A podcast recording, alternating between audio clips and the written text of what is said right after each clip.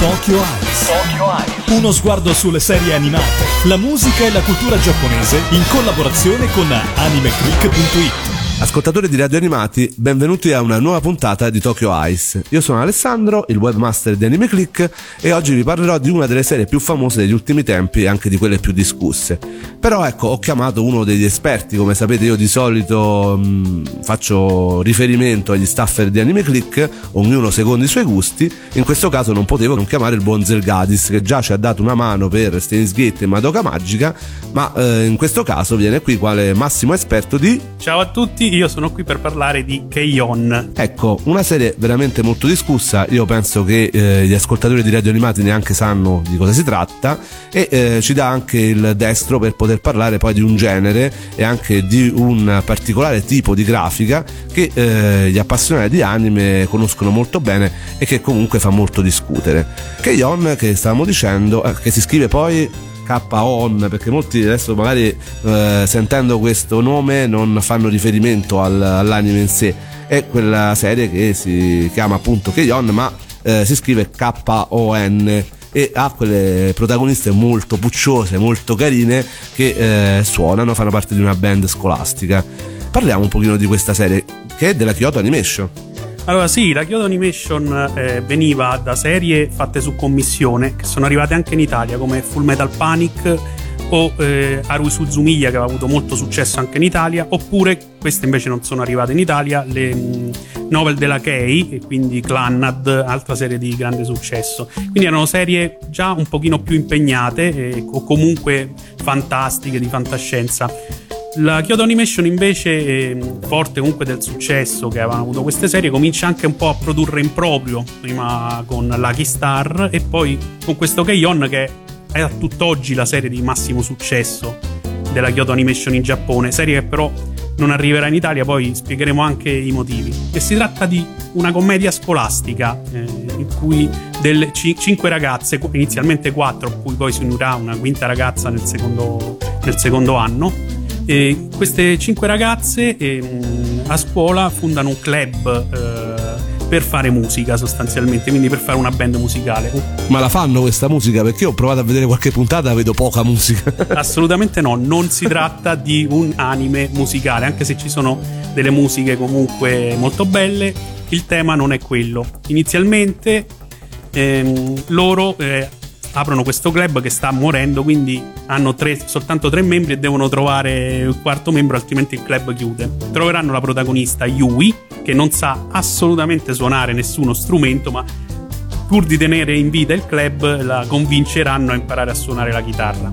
Loro resteranno assolutamente sempre a un livello dilettantistico, nonostante all'inizio sognino di suonare al Budokan o di diventare delle famose rockstar e alla fine per vie traverse, non nell'anime, ma ci riescono nella vita reale. È la cosa, la cosa strana. Quindi adesso parliamo anche delle canzoni di Keion che eh, oggi ci hai portato ovviamente tutte le canzoni scelte eh, in questa puntata sono state appunto eh, selezionate da eh, Francesco Zelgadis che eh, in questo caso ha fatto una particolarità eh, che di solito noi non usiamo di solito noi facciamo sentire le opening e le ending in questo caso lui ha praticamente portato solo insert song sì, le canzoni che vengono fatte dalla band dentro l'anime e sono abbastanza particolari. Diciamo prima che non era a tema musicale perché cosa succede? Loro vanno nel club e invece di preparare le canzoni, di, di suonare, di, di prepararsi, di, quindi di fare le prove, loro bevono il tè, prendono i pasticcini, eh, parlano, insomma tutto fanno tranne che... Per tutta la serie fanno questo? Assolutamente sì. Dopo poi ci spieghi il perché ti è piaciuta però. Assolutamente, questa è una serie veramente, io mi rifaccio anche se ci sono delle recensioni su Anime Click come quella di Twinkle sul film che veramente parla, dice questa è una serie che praticamente ti cambia la giornata. E ti da, se, se, sei triste, se hai avuto una giornataccia, vedi questa, questa, serie ti stampa assolutamente il sorriso in faccia perché ha delle situazioni veramente divertenti, assurde. E... A cominciare dalla canzone che ci presenti subito adesso. Esatto, adesso vi presentiamo la canzone Fua Fua Time. Fua Fua è un'onomatopea che significa morbido morbido, che è proprio questo soffice, questo fua fua leggero. E il testo è assolutamente zuccheroso, smieloso da, da, da, morire. Ad esempio, dice: I miei sentimenti, il mio batticuore è come un morbido marshmallow. cioè, una cosa zuccherosissima, una cosa ecco, che, che agli amanti di altri generi sicuramente non piace. Però ascoltami, chi la canta? Allora, questa, questa, canzone è cantata da Akito Yosaki, che è eh, la doppiatrice di Yui Rasawa. Le doppiatrici impareranno anche a suonare gli strumenti, tanto che faranno dei concerti live. E, ehm, le due vocalist sono appunto eh, Akito Yosaki, che è la doppiatrice di Yui, e eh, Yoko Ikasa, che è la doppiatrice di Mio, un altro personaggio. E hanno veramente delle voci anche molto diverse, tanto che il sound è molto diverso. Adesso sentiamo Fua Fua Time che di, della doppiatrice di Yui. Dai, facciamoci questo banco di zuccherosità. Fua Fua Time.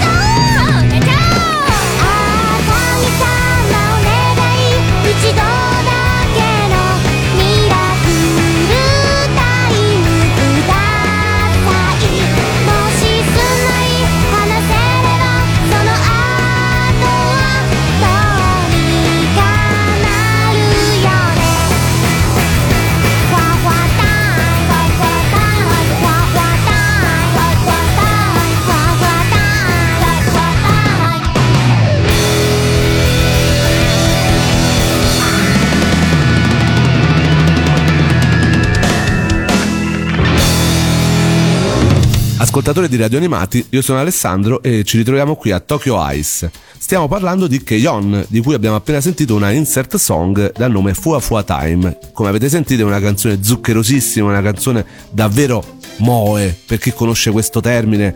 E eh, a questo punto possiamo parlarne, non ne abbiamo veramente mai parlato qui a Tokyo Ice, per cercare un po' di spiegare da cosa deriva questo Moe di cui tanto si parla oggi nell'animazione moderna giapponese.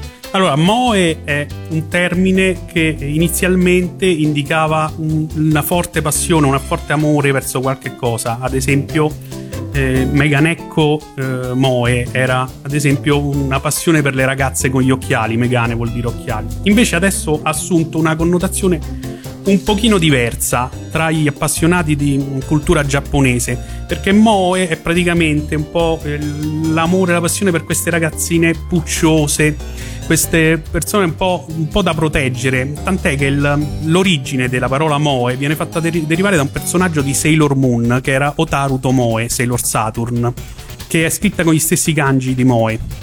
E lei praticamente era un personaggio molto, molto puccioso, ma anche debole di costituzione e comunque una persona che sembrava mh, da proteggere, tant'è che il, che il padre il- era super iperprotettivo con lei. E quindi praticamente questo, questo è rimasto un po' come icona dei personaggi un po' deboli, un po' che comunque fanno tenerezza e quindi di cui ci si innamora facilmente. Però molti identificano il Moe con personaggi molto molto infantili. Sì, anche, anche infantili, proprio perché c'è questi, scatta questo istinto di protezione che eh, evidentemente porta poi delle distorsioni, tant'è che, che Yon in, in certi ambiti è considerato come il male. E queste distorsioni, soprattutto poi nella società giapponese, hanno portato a delle ripercussioni anche abbastanza pesanti.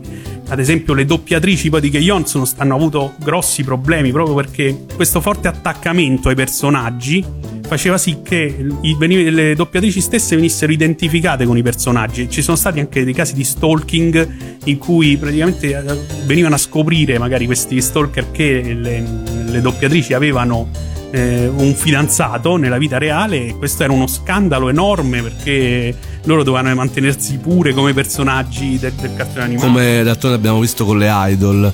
E eh, caratteristica proprio del Moe è quella appunto di eh, ritrarre questi, questi personaggi, specialmente femminili, soprattutto femminili, con fattezze appunto molto più giova- cioè, elementari, dei bambini delle elementari, magari anche con personaggi che hanno già 30 anni. No? Io mi ricordo la mamma in Toradora, eh, sembrava che ne aveva 15, in realtà ne aveva 30, era la mamma, e eh, d'altronde è tutto parte di questo chara design puccioso, no? molto carino. Però ecco, questo successo clamoroso che ha tuttora in Giappone, perché in questo momento è eh, il, eh, il trend dominante, secondo te Francesco a cosa è dovuto?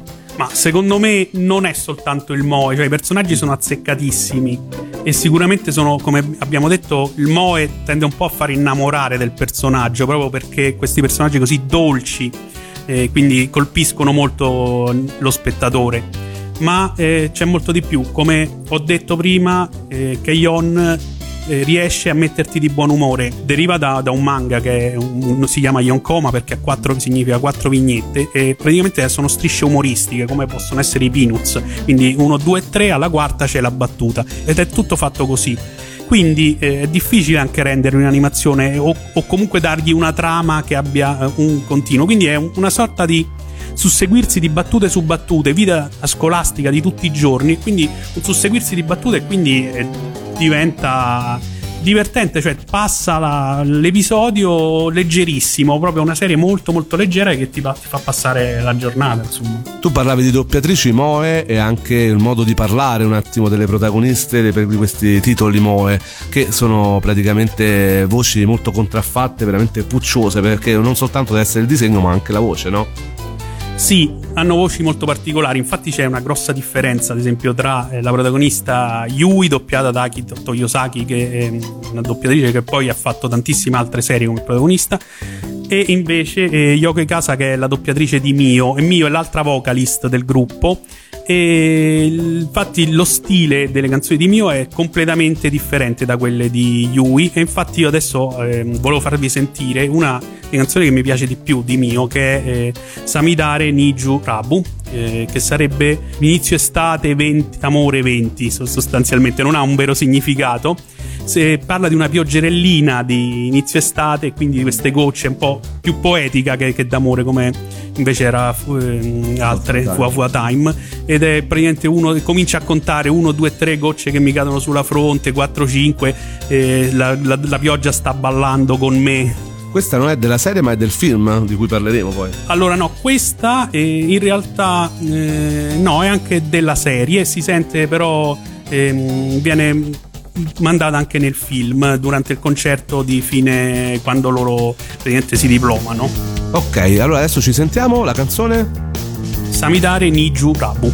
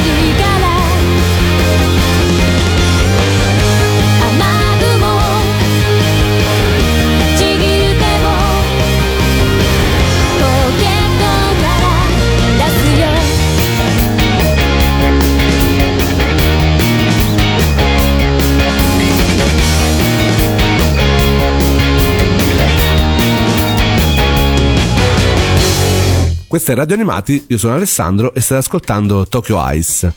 Stiamo parlando della serie Keion, la serie Moe per antonomasia. Serie Moe appunto con protagoniste diventate famosissime, addirittura veramente leader del mercato giapponese ultimamente del merchandising per quanto riguarda anche dischi, tutto quello che insomma è eh, business anime oggi in Giappone. Ma parliamo prima della serie, sono due serie no Francesco? Allora sì, è composta da due serie, eh, una di 13 e una dei 26 episodi contando anche gli special e un film finale. Eh, il film finale in realtà riprende da due episodi prima della serie in cui fa vedere la nascita di una canzone particolare che sentiremo più avanti. Le protagoniste, eh, le cinque protagoniste, hanno tutti un carattere ben definito. Le presento sono Yui, che è la protagonista assoluta, che è quella un po' più svampita è quella che è un po' più la più mo in assoluto, quella che proprio molti non sopportano. E cosa suona? Perché ognuno di loro poi suona uno strumento. Assolutamente, non solo suona uno strumento, ma gli danno anche, molti gli danno anche il nome. Ad esempio, Yui suona la chitarra elettrica e la sua chitarra elettrica si chiama Gita, che è praticamente il nome un po' vezzeggiativo giapponese per indicare guitar, chitarra. E lei inizialmente la serie non sa suonare assolutamente, quindi impara mano a mano a suonare la chitarra. Non diventerà mai il dio della musica o della chitarra elettrica, ma eh, riesce comunque, abbiamo sentito de- delle canzoni, quindi riesce comunque a imparare a suonare. E dopo, oltre a lei, c'è Ritsu, la presidentessa del club, che pensa molto soprattutto ai- alla parte economica eh, c'è Mugi che è ricchissima e che però è interessata quasi solo esclusivamente al tè e ai dolcetti.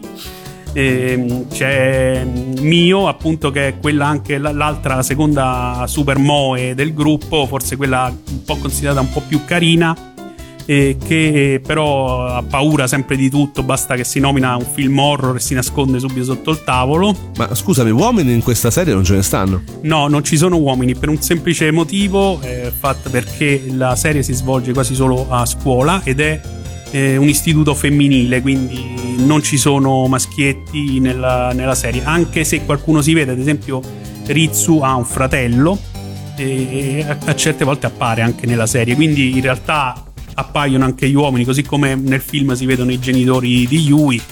Eh, quindi ci sono, ma sono molto sullo sfondo, quindi sostanzialmente hanno un ruolo talmente marginale da essere praticamente assenti. Quindi nessuna storia d'amore, non stiamo parlando di classiche storie ecco, adolescenziali di ragazze che si innamorano. No, nessuna storia d'amore, anche se poi nel manga che continua c'è eh, il manga all'università, quindi eh, un seguito rispetto alla storia, cominciano ad apparire prime, i primi appuntamenti, prime, le prime uscite. Ed era ora. sì, sì, sì. E calcoliamo che si tratta comunque, anche se il, design è molto infantile, si tratta comunque di ragazze di 17-18 anni. Che fanno il liceo. Poi sì. parleremo anche del liceo come zona che esiste davvero e che è anche diventato luogo di pellegrinaggio otaku. E l'ultimo personaggio di cui volevo parlare è Azusa Nakano, che eh, non, non, appare subito, ma appare dopo un po' di episodi perché lei è eh, la più giovane, quindi ha un anno in meno rispetto alle altre quattro ragazze. E quindi appare soltanto quando inizia, le altre ragazze iniziano il secondo anno del liceo, che in realtà in Giappone sono tre anni. E, ehm, lei eh, inizialmente è quella un po' più seria di tutte, arriva in questo perché lei suona la chitarra, anche lei, e vuole, ehm, vuole suonare in un club musicale, quindi arriva tutta convinta che adesso si suona, si fanno si, le esercitazioni, si fanno la musica. Eh, quindi invece si ritrova in un club in cui eh, adesso prendiamo il tè, poi prendiamo i pasticcini, no? Adesso mi leggo il fumetto. Dove non si suona mai praticamente. Praticamente non si suona mai. Lei è, si ritrova eh, in questa situazione assurda in cui lei è, è, quella seria verso le sue senpai, quelle ragazze più grandi che dovrebbero essere più serie di lei. Lei che cerca di convincerle a suonare e le, le altre invece che non solo la, non suonano, ma la coinvolgono praticamente facendo eh, le, le, cose peggiori. Ad esempio, gli mettono le orecchie da gatto, lei si chiama Azusa e alla fine gli danno il dominio Azunian. Nian sarebbe il verso, il miao del gatto. Quindi eh, per tutta la serie la continua a chiamare Azunian, Azunian. Quindi praticamente la prendono in giro, tant'è vero che come personaggio davvero famoso, ecco, è diventata famosissima appunto con queste orecchie di gatto. Sì, no, ma lei alla fine si adatta benissimo anche a questa vita a Molto te, leggera. cioccolatini quindi ehm, però è sempre quella che un po' cerca di richiamare all'ordine il gruppo. Ora che canzone ci fai ascoltare? Adesso torniamo un'altra volta su Yui, eh, non abbiamo parlato di un altro personaggio che è la sorella di Yui, anche lei è più piccola, eh, non suona lei, ma eh, la sorella che si prende cura di Yui a casa perché i genitori sono quasi sempre fuori per lavoro, quindi è quella che cucina, prepara, quindi fa tutto. E a un certo punto della serie Yui gli dedica una canzone, eh, quindi che è una canzone molto d'amore, senza di te non riuscirei a fare nulla, non riesco neanche a mangiare, quindi gli dedica questa canzone, anche questa è molto bella e si chiama You and I.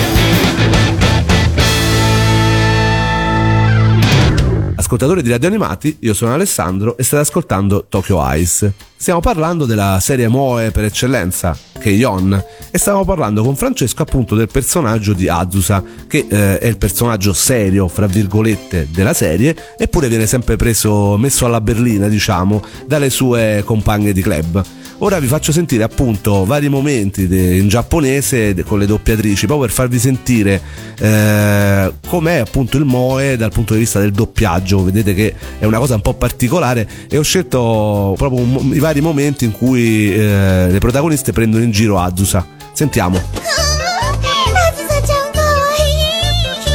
にゃーって言ってみてにゃーってににゃーあそれが落ち着いていられますか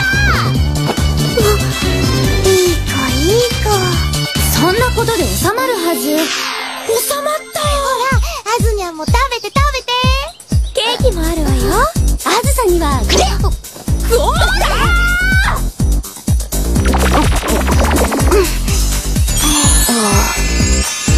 Mickey.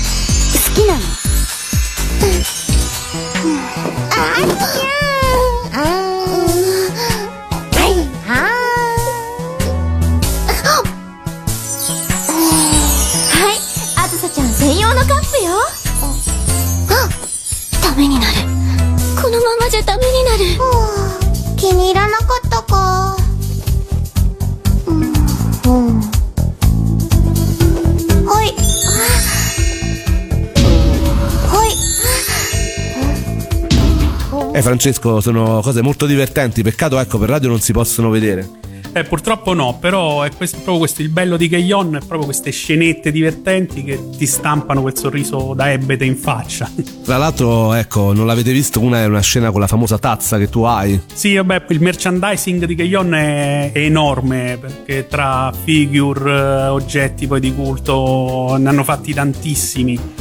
E anche adesso in Giappone poi è stato, si, si sono ispirati la Kyoani a una scuola realmente esistente che è diventata una meta di pellegrinaggio. Pensate che questa scuola, che nella realtà in realtà è una scuola elementare mista, quindi non è un liceo per, eh, per femminile. Questa scuola nel 2001 venne deciso che doveva essere demolita. E ci furono dei comitati che cercarono di non farla demolire, però sembra che non riuscivano. C'era stata proprio un- una disposizione esecutiva che questa scuola doveva essere demolita.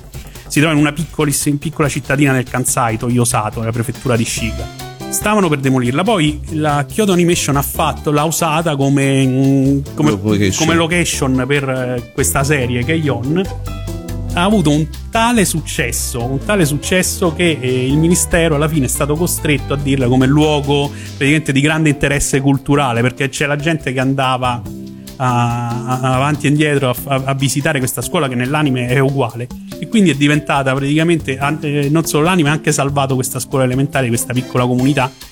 Che è diventata famosa questa comunità proprio perché c'ha la scuola di Keion. Sì, ecco, una cosa, quella del turismo anime che si sta sviluppando negli ultimi anni e che eh, ovviamente il Ministero del Turismo giapponese ha compreso in pieno, tant'è vero che ora è uscito un elenco di tutte quelle che sono le location anime per i turisti non solo giapponesi ma anche occidentali perché d'altronde pazzi come noi che ci siamo pure andati in questi posti ce ne sono parecchi e quindi ovviamente eh, la scuola di Keion è stata presa di mira e se uno ci va eh, potete vedere anche le foto su internet eh, ci trova anche i poster eh, tutto quello che riguarda il merchandising. Mi sembra che si festeggiano anche i compleanni delle protagoniste. Sì, sì, si festeggiano i compleanni delle protagoniste, ci sono state fatte delle proiezioni speciali, ad esempio del film di Keion, quindi è stato festeggiato i cinque anni della serie anche nella scuola, quindi continua ancora ad essere una meta di, di pellegrinaggio e continua anche a essere una scuola, quindi possibilmente viene un po' diviso dagli studenti perché comunque è una scuola elementare, quindi con bambini piccoli. successo di Keion che però è eh, non soltanto di merchandising ma anche di vendite clamorose del Blu-ray Sì, vendite clamorose. Eh, Keion è la serie in assoluto, se sommiamo i Blu-ray venduti, più venduta di tutti i tempi in Giappone, come Blu-ray. Ed è eh, dietro Keion, perché comunque Keion è una serie lunga, quindi ha diversi uscite di Blu-ray. Dietro di lei ci sono serie come Bakemonogatari e Macross Frontier, che sono rispettivamente seconda e terza. Pensate che ha venduto una cosa come 700.000 Blu-ray. E il film di Keion è tuttora il film più visto in Giappone, nelle sale cinematografiche del Giappone, se contiamo soltanto gli anime di tarda notte, perché Keion andava in onda soltanto a tarda notte, quindi non era un anime de, de, de, che andava nel giorno queste proprio le differenze con l'Italia, cioè in Giappone le serie anime, soprattutto quelle di studi eh, importanti come Kyoto Animation, come può essere Madhouse, come può essere Shaft, vanno veramente dalla mezzanotte in poi, anche serie così leggere che effettivamente non hanno ragione di eh, andare a orario di notte fonda e eh, ovviamente ecco mercato Blu-ray in Giappone che eh, è veramente fondamentale anche per la riuscita stessa delle serie. Ci sono serie cancellate perché a livello di vendite eh, vanno malissimo. Mentre gli ascolti mi sembra che eh, no Francesco gli ascolti tv non sono così importanti come possono essere le vendite. No in Giappone dipende dal tipo di anime. Per gli anime che vanno nella fascia giornaliera sicuramente i dati di ascolto televisivi sono più importanti. Per gli anime invece che vanno nella fascia notturna sono più importanti le vendite legate ai um, DVD, ai Blu-ray o al merchandising stesso. Ci sono serie che magari vendono poco, ma vanno moltissimo anche col merchandising o anche degli eventi. Che Ion, diciamo prima, all'inizio dell'anime la band eh, sogna di arrivare al Budokan, di diventare famosa e in realtà ci diventano perché le doppiatrici poi imparano eh, a suonare, sono molto professionali in Giappone, quindi hanno imparato anche a suonare gli strumenti dei loro personaggi. E hanno fatto due concerti, cioè al Budokan ci sono arrivate realmente le doppiatrici, e due concerti strapieni, cioè i biglietti erano assolutamente introvabili, li vendevano eh, al bagarinaggio a prezzi stratosferici perché hanno fatto solo quei due concerti, non ne hanno fatti più e quindi alla fine eh, addirittura la, la band di Caglione è stata citata nel Rolling Stone Magazine, quindi cioè, eh, c'è stato un articolo a loro dedicato. Sì, sì, addirittura è arrivato fino in America. Poi parleremo dopo uh, del perché poi non è arrivata anche in Italia. Ora, che canzone eh, ci proponi? Allora, parlavamo prima di Azusa, questa, questo personaggio che è un po' preso di mira dalle altre ragazze, è quello più piccolino, quindi un po' più quello da proteggere, quello un po' più serio e le ragazze quando le altre ragazze si diplomano proprio a fine della serie così svegliamo anche il finale si diplomano eh, decidono di dedicarle a sorpresa una canzone dedicata a lei eh, che si, si intitola il cui significato è toccati da un angelo quindi questo angelo che è Azunian quindi tutte e quattro cantano questa volta le altre quattro e dedicano questa canzone ad Azunian che è molto bella e si chiama Tenshi ni Fureta Yo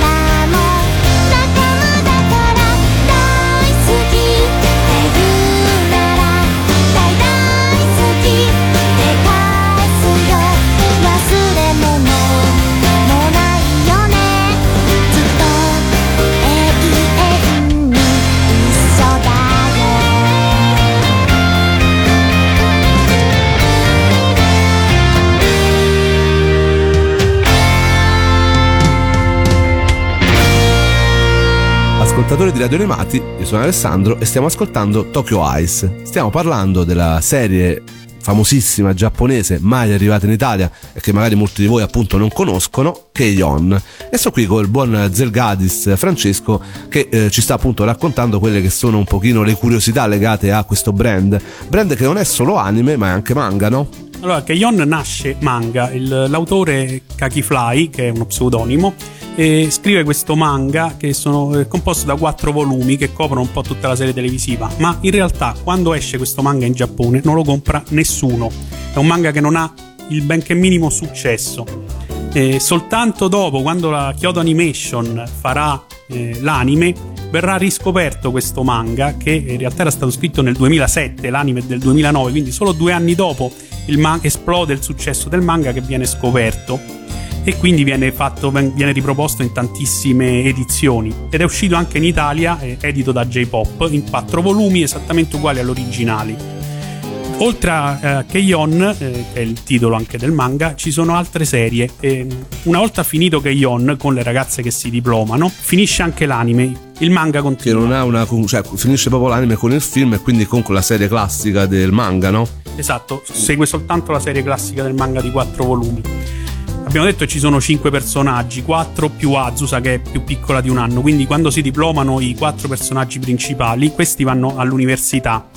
E mentre Azusa rimane alle scuole superiori e quindi c'è questa divisione del manga quindi un- un- ci sono due volumi extra praticamente fuori dal manga che sono Keion College e Keion High School eh, college segue le quattro, quindi Yui, Mugi, Mio e Ritsu, che vanno all'università.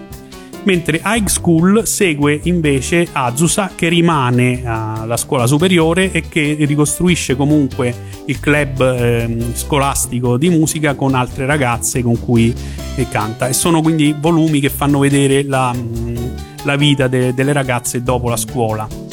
Serie di Keion, stiamo parlando di anime, mm, abbiamo visto che il manga è arrivato in Italia, la serie anime non è mai arrivata in Italia nonostante la richiesta di tantissimi fan e eh, il fatto che sia arrivato anche nei nostri sondaggi in posizioni rilevanti, no? Allora, Keion è una serie che divide tantissimo, è considerata sostanzialmente il male dell'ani- de- dell'animazione perché eh, non ha una trama, quindi non è una trama appassionante, ha soltanto queste ragazze carine, quindi con le deviazioni di cui eh, abbiamo parlato prima, quindi e comunque può mettere anche l'animazione giapponese in cattiva luce, quindi c'è una grossa fetta che, che lo considera completamente vuoto e quindi eh, assolutamente come il male proprio da, da non mandare mai in Cioè il Italia. simbolo della ormai deriva otaku dell'animazione giapponese, ormai basata sul merchandising e su prodotti che eh, non danno nulla, questa è la critica maggiore. Sì, viene considerata assolutamente vuota. Quello che invece non viene, non viene capito è che Keion va preso un po' così com'è, come veramente la serie che eh, ti stampa il sorriso in faccia, che ti, ti fa ridere e che deve essere presa in modo molto molto leggero. Molti eh, abbiamo chiesto anche agli editori, no? Francesco molte volte alla Dinit, abbiamo, ne abbiamo parlato anche con Rai 4 che un pochino, possiamo rivelarlo, un interesse c'era, però c'è sempre la preoccupazione che sia un prodotto troppo giapponese e anche molto difficile da trasporre in italiano. Sì, è, è veramente complicato perché poi nel Moe fanno tutti questi versetti, poi eh, c'è la parte cantata. Io posso ricordare, ad esempio, in tempi molto antichi c'era Crimi in cui ha rifatto anche le canzoni rifatte in italiano. Quindi sarebbe anche molto complesso portare mm, eh, Keion, dargli un'edizione italiana. Io ricordo in Naru Suzumiya, ad esempio, hanno scelto di lasciare le canzoni in originale, diciamo un pochino si, pe- si va a perdere un po' que- quello che può essere il senso, questa canzone molto dolce, smielata, quindi Io penso che magari appunto il eh, poco successo che ha avuto in Italia, perché purtroppo diciamolo, a me è una serie che piace molto, di Harui Suzumiya, eh, che invece a livello na- internazionale ne aveva avuto parecchio, e eh, ha un po' spaventato un attimo gli editori che eh, giudicano appunto queste serie un po' Kyoto Animation eh, come qualcosa di troppo giapponese appunto. Magari ecco ci ripenseranno adesso con la serie Big Euphonium che mi sembra parecchio adatta invece a una trasposizione italiana. Sì, ma Euphonium è una nuova serie della Kyoto Animation, ma è molto più seria dal punto di vista musicale e comunque parla comunque di un po' più mh, turbamenti giovanili, insomma, quindi è, non, non, è una serie comica, quindi non è una commedia come Keion. Keion, ad esempio, ha tantissimi giochi di parole che già prenderli poi in italiano sarebbe veramente difficile. Quindi molti appassionati sono anche appassionati molto de- delle serie giapponesi e quindi anche magari storcerebbero un po' la bocca a, un, a un doppiaggio. Quindi è una serie che è molto complesso sarebbe da portare in Italia. Ah, ecco, sicuramente con un fandom come quello di oggi, abituato ai sub, ai sottotitoli e eh, che guardano veramente con eh, il fucile spianato eh, i doppiaggi e come vengono effettuati gli adattamenti, sicuramente che Ion sarebbe un campo minato incredibile. Sì, assolutamente sì, veramente, veramente difficile. Io volevo chiudere un attimo questo, questa puntata spiegando un po' perché è bello che io ne, lo faccio con, su Anime Click abbiamo de, delle recensioni che potete trovare su Keyon, l'avevamo citata prima la recensione di Twinkle, vi volevo leggere le sue parole che secondo me descrivono benissimo quello che in realtà è Keyon. E lui dice, si può dire Altro e niente su Keyon, ma non che non sia l'ideale di intrattenimento. Due ore all'insegna del buon umore, da proiettare nelle carceri, all'ospedale, da guardare nei momenti di solitudine, dopo una serata storta nella quale è andato tutto di traverso. Come un biscotto zuccheroso rigenerante, un'orzata rinfrescante, quello che volete. Questa è una visione squisitamente terapeutica.